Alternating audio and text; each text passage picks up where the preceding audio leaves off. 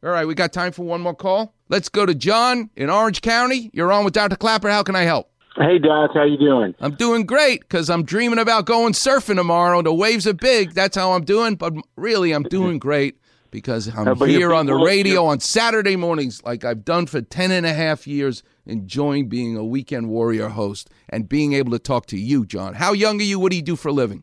I'm 55. I am an underwater filmmaker, Wow. uh, documentary maker, and I um, and to- to pay the bills sometimes between projects. I uh, I was working at Nordstrom, Wow. and I was a former decathlete in my back in my younger days, and um, I was reaching up one day. I'm in I'm in excellent shape, but I was reaching up one day with a couple suits on hangers to hang them up on a higher rack, and I felt something in my shoulder. Ah. Now it hurt for a couple months, it kind of went away. Um, but I started uh, working out and, weight, and lifting weights again a, a month ago, and now I have a, the pain again in my shoulder. It's not so much it's a sharp pain, but it's a it's a more dull pain that goes from the top of my shoulder and maybe down to my bicep. But it, it it's not so much the pain as much as it's I feel weak. Uh, there's a weakness or restriction. It doesn't go past your elbow, though, right? No, Okay, No. then it, then you know because shoulder pain is one of two things. You either have tsuris, which is a Yiddish term. You either had trouble coming from your shoulder causing the shoulder pain, or you have shoulder pain, just like the last caller's sister-in-law. She's got shoulder pain, but her shoulder pain ain't coming from her shoulder. It's coming from the nerves in the neck, and on their way down to the fingertips, they cause pain in the shoulder. Yours is different. You, how young are you again? 55. Okay, there you go. You have what's known as altococcaritis. Basically, you've gotten old. The Romans only lived to be 35 years old. They didn't get these problems. Thank God you got to be 55, but the downside is we fall apart. You get cataracts, your heart valve calcifies, and you get arthritis, and tendons are not elastic anymore, and they rip and they tear.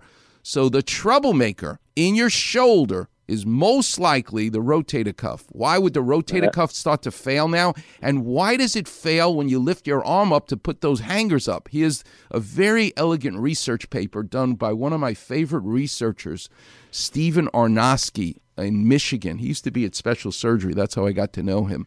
But he was amazing. He figured out how to do microscopic dye injections in cadavers and could map out the blood supply. So, a Klapper vision of his enlightening research was that he showed that when you lift your arm above your head, you look at the microcirculation, how the blood supply goes into the tendons.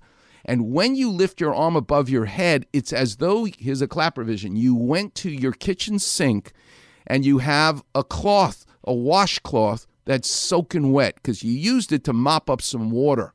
Well, when you go to the sink, you don't just squeeze the washcloth, you twist it. You wring it out. You rotate. You have one end of the washcloth in your right hand, the other end of the washcloth in your other hand, and you twist it. And that maximally gets the water out of the washcloth to make it dry again.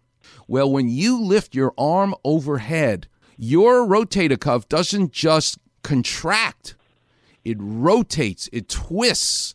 And as it does that in a 55 year old guy, it blanches and reduces the blood in the tendon and the muscle, which makes it ripe for ripping and tearing. And also at 55, you have the beginning of a bone spur. We all do. We get this. So that deadly combination of, de- of degeneration leading to a bone spur also the the the wringing out of the blood supply in the rotator cuff in that particular spot is a recipe for oy vey. It hurts, and you're gonna need someone like me. So guess what they're gonna suggest for you? You should have a cortisone shot in your shoulder. No, don't, because then you will make your shoulder numb. You won't feel it. You'll say, Thank you, I feel better. And now you have lost touch with the feeling of pain as you continue to do even worse damage to your shoulder. So, step one, you need information. I need information to be able to help you. You need an MRI. They will fight with you. You're going to say, Keyshawn Johnson, Throw me the damn ball. Get me my damn MRI. But mm-hmm. you don't need dye injected. You just need a regular one. Get it done. Have the report in front of you, and it'll be my pleasure to translate what they're saying to you with some Klapper vision.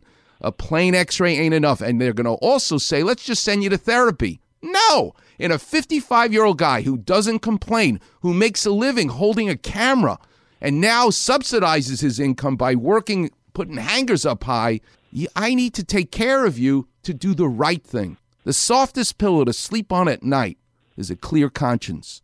You care to have one, so do I, but not a lot of people living next to us do. So you get an MRI, you call me, all right? All right. Thanks, Doc. Listen, you're a total stranger. You go find a total stranger today. You do something nice for them. That's how you be thanking me, all right? All right. Pay it forward. All right, Warriors. Coming up next, I'm going to tell some stories about the world of swagger. Because Sunday Swagger's my guest at 8.15, but I want to learn and you to hear swagger in fashion, in art, and swagger in sports, and certainly swagger in food. That New York hot dog with the red onion sauce. You're listening to the one and only Weekend Warriors show here on E 710 ESPN. Holy emoji, Clapman. Weekend Warriors on Facebook. Holy slip disc. That's right, Robin. Hear listeners talk about their aches and pains, Holy hamstrings. along with Doc's Klapper Vision Breathe deeply and advice to callers. on your toes, Robin. So like, follow, and enjoy A wise decision. the Weekend Wear Facebook page. Frankly, I can think of nothing more stimulating.